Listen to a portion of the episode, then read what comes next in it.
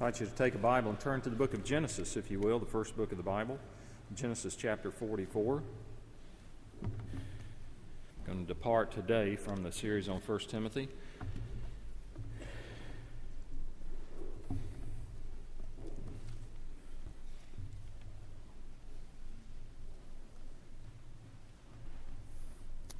Genesis chapter 44. Joseph has been sold by his brothers, and he now has risen to be the prime minister in Egypt. And in the middle of that story, we, we find these words beginning in verse 1 of chapter 44. Now Joseph gave these instructions to the steward of his house Fill the men's sacks with as much food as they can carry and put each man's silver in the mouth of his sack. Then put my cup, the silver one, in the mouth of the youngest one's sack, along with the silver for his grain. And he did as Joseph said. As morning dawned, the men were sent on their way with their donkeys. They had not gone far from the city when Joseph said to his steward, Go after those men at once. And when you catch up with them, say to them, Why have you repaid good with evil? Isn't this the cup my master drinks from and also uses for divination? This is a wicked thing you have done. When he caught up with them, he repeated these words to them, but they said to him, Why does my Lord say such things? Far be it from your servants to do anything like that. We even brought back to you from the land of Canaan the silver we found inside the mouths of our sacks. So why would we steal silver or gold from your master's house? If any of your servants is found to have it, he will die, and the rest of us will become your Lord's slaves. Very well, then, he said, let it be as you say. Whoever is found to have it will become my slave. The rest of you will be free from blame. Each of them quickly lowered his sack to the ground and opened it. Then the steward proceeded to search, beginning from the oldest and ending with the youngest. And the cup was found in Benjamin's sack. At this, they tore their clothes. Then they all loaded their donkeys and returned to the city. Joseph was still in the house when Judah and his brothers came in, and they threw themselves to the ground before him. Joseph said to them, What is this you have done? Don't you know that a man like me can find things out by divination? What can we say to my Lord? Judah replied. What can we say? How can we prove our innocence? God has uncovered your servant's guilt. We are now my Lord's slaves, we ourselves and the one who was found to have the cup. But Joseph said, Far be it from me to do such a thing. Only the man who was found to have the cup will become my slave. The rest of you, go back to your father in peace. Then Judah went up to him and said, Please, my Lord, let your servant speak a word to my Lord. Do not be angry with your servant, though you are equal to Pharaoh himself. My Lord asked his servants, Do you have a father or a brother? And we answered, We have an aged father, and there is a young son born to him in his old age. His brother is dead and he is the only one of his mother's sons left, and his father loves him. Then you said to your servants, Bring him down to me so that I can see him for myself. And we said to my Lord, The boy cannot leave his father. If he leaves him, his father will die. But you told your servants, Unless your youngest brother comes down with you, you will not see my face again. When we went back to your servant, my father, we told him what my Lord had said. Then our father said, Go back and buy a little more food. But we said, We cannot go down. Only if our youngest brother is with us will we go. We cannot see the man's face unless our youngest brother is with us. Your servant, my father, said to us, You know that my wife bore me two sons. One of them went away from me, and I said, He has surely been torn to pieces, and I have not seen him since. If you take this one from me too, and harm comes to him, you will bring my gray head down to the grave in misery. So now, if the boy is not with us when I go back to your servant, my father, and if my father, whose life is closely bound up with the boy's life, sees that the boy isn't there, he will die. Your servants will bring the gray head of our father down to the grave in sorrow. Your servant guaranteed the boy's safety to my father. I said, If I do not bring him back to you, I will bear the blame before you, my father, all my life. Now then, Please let your servant remain here as my Lord's slave in place of the boy, and let the boy return with his brothers. How can I go back to my father if the boy is not with me? No, do not let me see the misery that would come upon my father. Then Joseph could no longer control himself, before all his attendants, and he cried out, Have everyone leave my presence. So there was no one with Joseph when he made himself known to his brothers. So ends the reading of God's Word. Charles Colson, in his book entitled Loving God, told about an Easter Sunday morning when he was to help with a worship service at the Delaware State Prison. The governor of the state had asked him to come and to speak. And on page 24 of Loving God, he says this As I sat on the platform, waiting my turn at the pulpit, my mind began to drift back in time to scholarships and honors earned, cases argued and won, great decisions made from lofty government offices. My life had been the perfect success story, the great American dream fulfilled. But all at once I realized that it was not my success that God had used to enable to enable time to help those in this prison or in hundreds of others just like it. My life of success was not what made this morning so glorious. All my achievements meant nothing in God's economy. No, the real legacy of my life was my biggest failure that I was an ex convict. My greatest humiliation, being sent to prison, was the beginning of God's greatest use of my life. He chose the one experience in which I could not glory for His glory. We naturally think the other way. We think that our successes and our abilities, accomplished by our hands and by our effort and the sweat of our brow, that those are the things that God will use and He must use and that He will recognize us for them. We think that is what God's going to do. But we see in scriptures it's not until our natural self confidence is broken that God begins to use us. He has a way of bringing us low and of humbling us and of breaking our pride to prepare us for service. We see that as a pattern. We see it all through the scriptures. You can look at Moses, Joshua, the Apostle Paul, David. He wants us to be something before he uses us to do something. Now, much of Genesis is about a character named Abraham. And Abraham had a son named Isaac. And Isaac had two sons, Jacob and Esau. Jacob had 12 sons. And beginning in Genesis 37, some six chapters before what we read today, we have the account of the 12 sons of Jacob and how they ganged up on their younger brother Joseph. And the reason they did so was something that's very damaging then and now, and that is favoritism on the part of their father that he had showed toward their brother.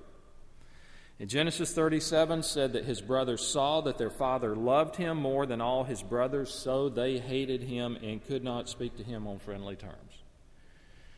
Joseph had a dream, and this didn't help things because the dream which he passed on to them indicated that one day they would bow down before him, and this caused them to hate him even more. One day, the brothers are tending their father's livestock. They are ways from home.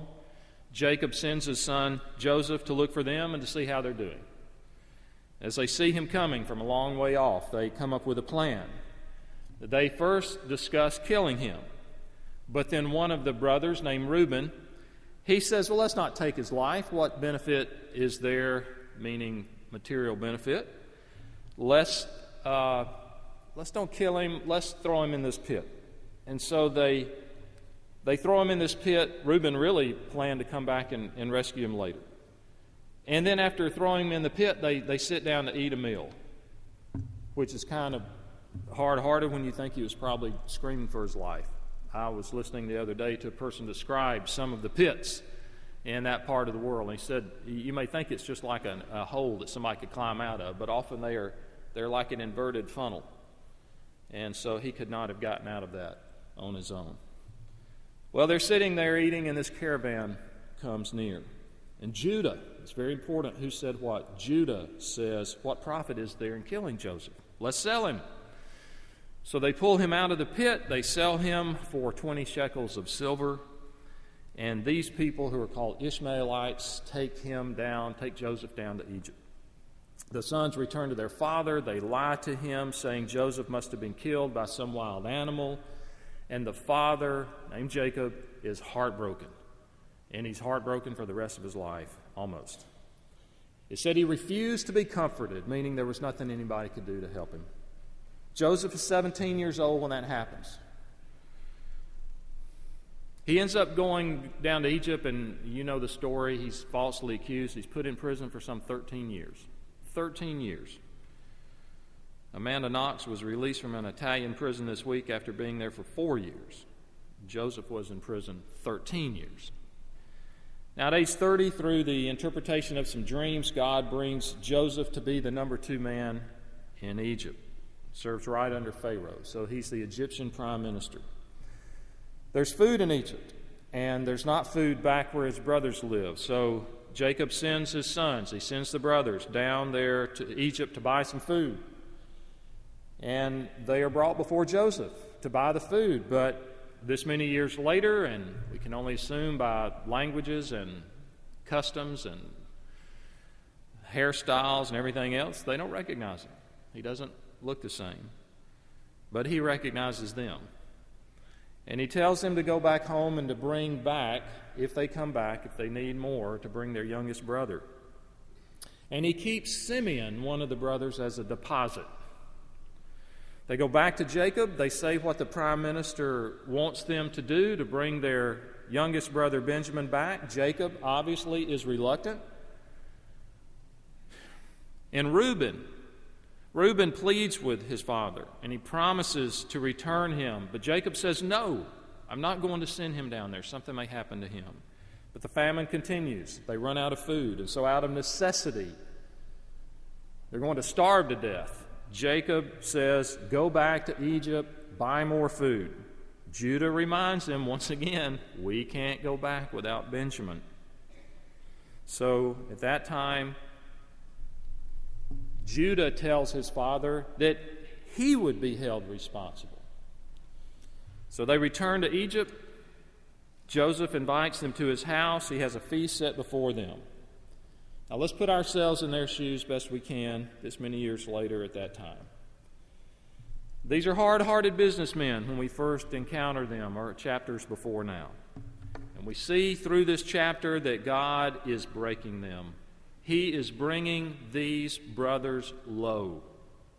22 years before, they had sold their brother into slavery, and they had not told a soul about it. There's no indication that any of them had passed on the information. They had gone about their business. And now God begins to break them. And He uses famine, and He uses physical want, and all these trials are just to soften these men up for what's about to happen. We know in the Bible the ground must be plowed before the seed is sown. But they have not yet abandoned their sin. There's been no confession, there's been no repentance. They have not broken down and admitted what they had done. They've not thrown themselves on the mercies of the covenant God. And at the place where we find them in the text today, they would have probably been congratulating themselves how well things had gone. They had gone down there, they had shown their brother to the prime minister. Uh, this was their, their, their second trip. The, the father had sent them. They, they were fearful at first, but now things had worked out. They're probably feeling pretty smug as they are traveling back to Canaan. Uh, the prime minister, uh, who had demanded proof, had trusted their integrity. Their integrity had been proven to him, and things had worked out. Things had worked out. Their words had proven true. Their money was good. Joseph had believed them, and so they were probably feeling pretty good, headed, headed back. They felt good about the money that, that had been accepted too. After their first trip, they had found the money that they had paid was returned to them. And they had come back, and they had brought all the money with them, and they had paid. No one could accuse them of stealing or dishonesty. Their word was good. They were honest men, quote unquote. So when the steward of Joseph's house catches up with them and accuses them of stealing, they're flabbergasted. They are flabbergasted. The very idea that they are dishonest that they are not men of integrity. In verse 7, they say, Why does my Lord speak such things against us? If you find that cup in our sacks, we will be your slaves forever. They are staking their lives on their integrity and on their innocence. And so this tells us how confident they were. They were on the up and up, they trusted each other. It shows not only that they saw each of themselves as men of integrity, they trusted that their brothers were men of integrity as well. Can't you see the scene as the great steward searches through these bags on these donkeys? There stands Reuben. He's proud of his integrity. There's Judah and Levi. They're confident that their word would be vindicated. There's Dan and Naphtali and Gad and Asher and Issachar and Zebulun. And each of the sacks is gone through, one by one, until they finally get to the youngest, Benjamin's. But who's worried now? He had not even been there the first time before. He had just come down so the prime minister could see him. Remember, the prime minister had demanded that the baby brother be brought there. Nobody's worried about Benjamin. He wouldn't do this, he would be the last person to do it. But when the last sack is opened, Benjamin's, one writer said perhaps the sun was shining, and suddenly there's a glimmer.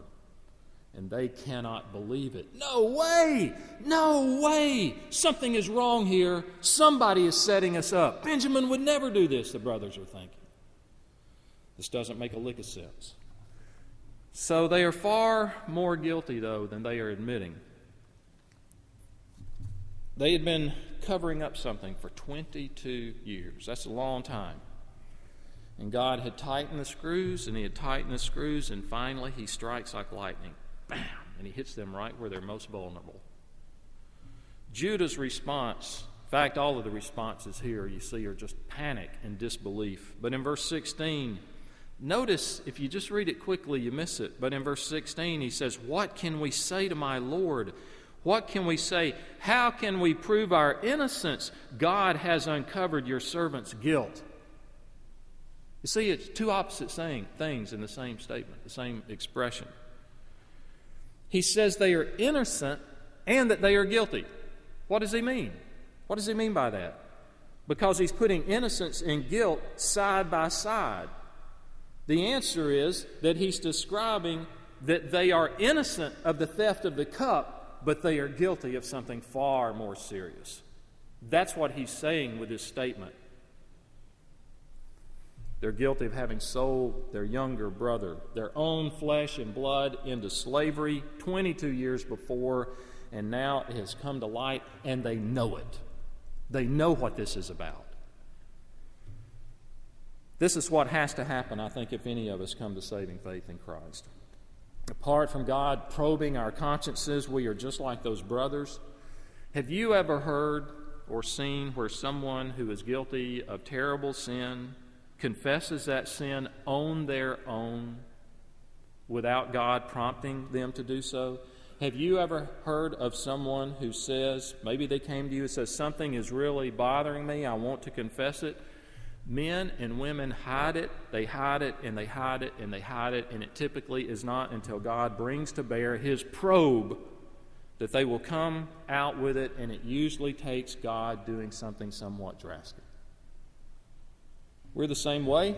We are guilty of the terrible sin against our elder brother Jesus, of our Creator, of our rightful Master, and until He comes and He breaks us, He tends, we tend to despise those claims until the Holy Spirit convicts us. And usually it takes some kind of life altering situation. One of the privileges I have as a pastor, as an elder in this church, is to listen to testimonies of people who come to join the church. So I've heard hundreds through the years. And there, there's always a phenomenal variety of age and stage of life and what was happening. And, and, and some come to Christ with no one ever really talking to them, but just reading the Bible on their own. Others through, throughout a, had covenant families and, and they were rebellious for, for sometimes decades, and then they, they come to faith. But in almost every case, regardless of the circumstances being being different, there's typically some major life change that involves pain and something gets their attention and there's a level of where their life is broken and they lose self-confidence because of their own sin. And that typically is there. Think how we are like these brothers. Were they men of their word? So are we. We don't lie. Were the brothers confident of their money? Yes, so are we. We pay our own way. Were they confident of their integrity? Yes, we are. We have a good name in the community, don't you? You have a job. No one ever accused you of being a thief in the office. Let God take note of this. And so we may think, like they were thinking, well, yeah, I'm not perfect, but we're pretty good people compared to those around us. We may be innocent of some sins, but we're guilty of the sin of pride. Pride looks at ourselves and justifies ourselves. It's easy to cover it up. It's easy to look behind our good works or our religious integrity and think somehow another God is pleased. F.B. Meyer was a uh, Scottish preacher years ago. And he told the story of an old Scots woman who is illustrative of the way many of us think. And he wrote A preacher of the gospel was once speaking to an old Scots woman who was commonly regarded as one of the most religiously devout and respectable people in that part of the country.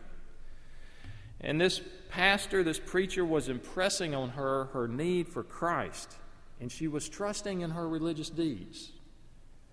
At last, with tears in her eyes, she said, Oh, sir, I have never missed a Sabbath at the kirk, and I have read my Bible every day, and I have prayed and done good deeds to my neighbors, and I have done all I knew I ought to do, and now do you mean to tell me that it was all for nothing? And the preacher answered, Well, you have to choose between trusting in these things and trusting in the redemption which God offers in Christ. You cannot have both. If you are content to part company with your own righteousness, the Lord will give you His. But if you cling to your Bible reading and Sabbath keeping and good deeds, then the Lord's righteousness cannot be yours. It was quite a spectacle, he said afterward, to see this old woman's face. The cup was found in Benjamin's sack. For some time she sat in silence, her elbows on the table. Her face was buried in her hands. There was a great struggle going on within her. At length, the tears began to come from her eyes, and lift, lifting up her clasped hands to heaven, she cried, Oh, my Lord, all these will go for nothing. And in a moment more, she cast herself on her knees and accepted the Lord as her Savior. And he wrote, It was when the cup was found in Benjamin's sack that she too was brought to the feet of Jesus. Some people think that in chapter 44, with this confrontation, that this is the conversion of the brothers because they are so shocked and they said, We didn't do this, but we are guilty of something else. Robert Murray M'Cheyne said, A broken heart alone can receive a crucified Christ. As I was thinking about this the past few days, I thought, what did they know about the Redeemer who would come later?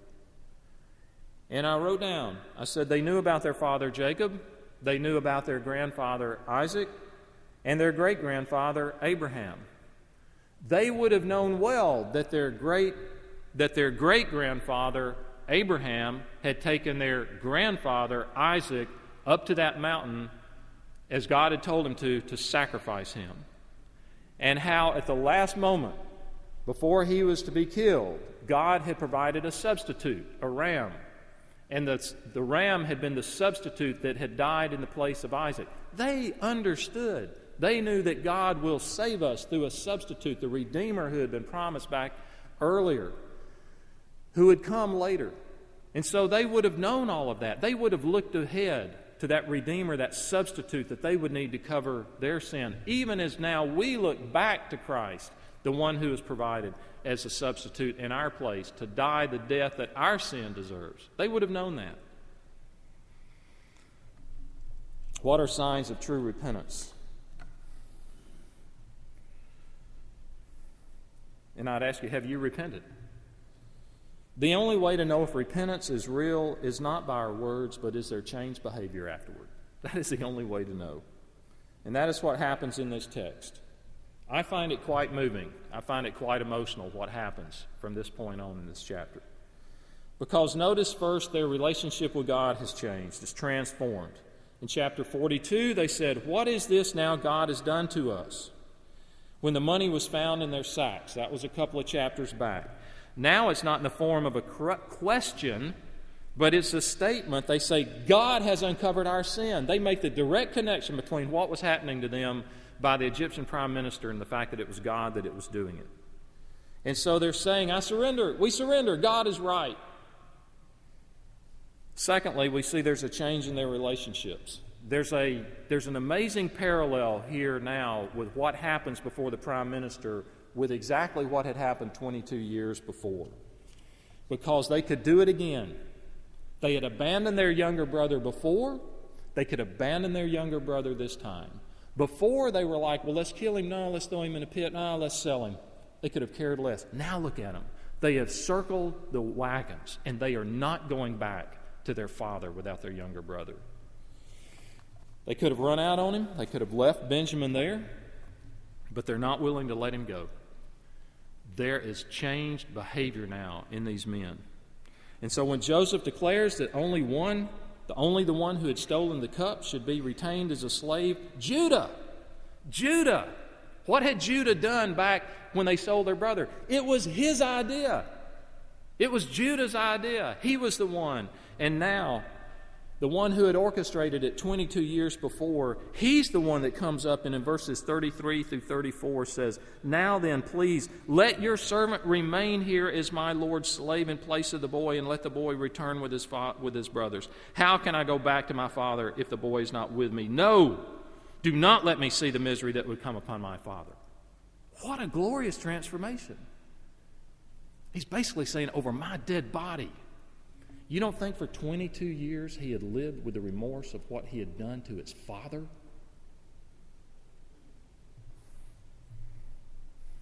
In the years I've been a Christian, I have seen repentance not only in my own life, but in others when they have come to faith in Christ. I've seen it in this church, I've seen it in other places.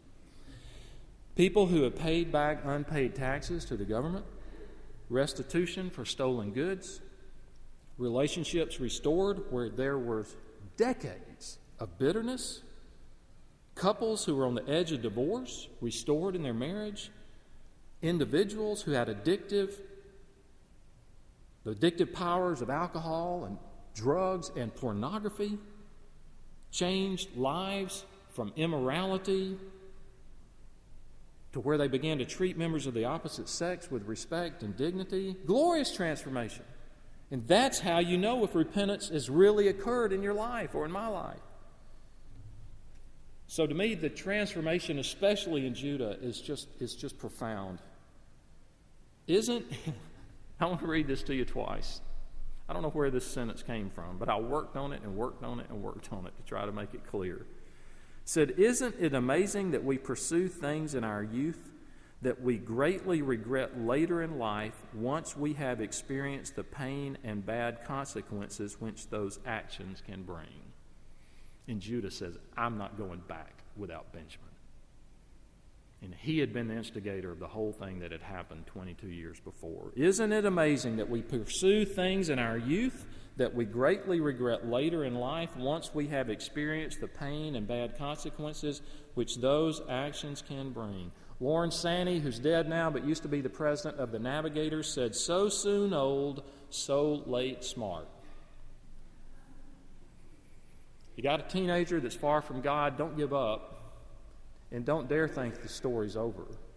That person may later be a champion about the very things right now. They may be a champion against the very things now that they willfully participate in. Glorious transformation. Two applications as I wrap this up. If you are trying to run from God and cover your sin and turn aside, do turn aside to His gracious intervention. Today is the day of repentance. Whenever repentance is mentioned in the Bible, there's an urgency about it. It's today. If God is stirring your heart, even today, even believer, not a, conver- a repentance to conversion, but some sin that you recognize and you've just not repented of it and you know it right now, and we could even put that God has put his probe on it in the past 30 minutes. I would urge you to repent of that today. Today, the urgency. Thomas Fuller said, You cannot repent too soon because you do not know how soon it may be too late. The second application is all of our sins will come to light, either in this world or the next. The question is whether you will answer for your sins or whether someone else will answer for your sins. Will you answer for them? Will you have to pay for them? Or will you accept the payment God has given and cover them with the blood and righteousness of Christ? Jesus said, Come to me, all who are weary and heavy laden, and I will give you rest. Let me close with the, the words of Chuck Colson back from that chapter in Loving God. He said, It's not what we do that matters, but what a sovereign God chooses to do through us. God doesn't want our success, He wants us. He demands, He doesn't demand our achievements, He demands our obedience. The kingdom of God is a kingdom of paradox, where through the ugly defeat of a cross, a holy God is utterly glorified. Victory comes through defeat, and healing through brokenness, and finding self through losing self. Let's pray together. Father, thank you that you care about each of us.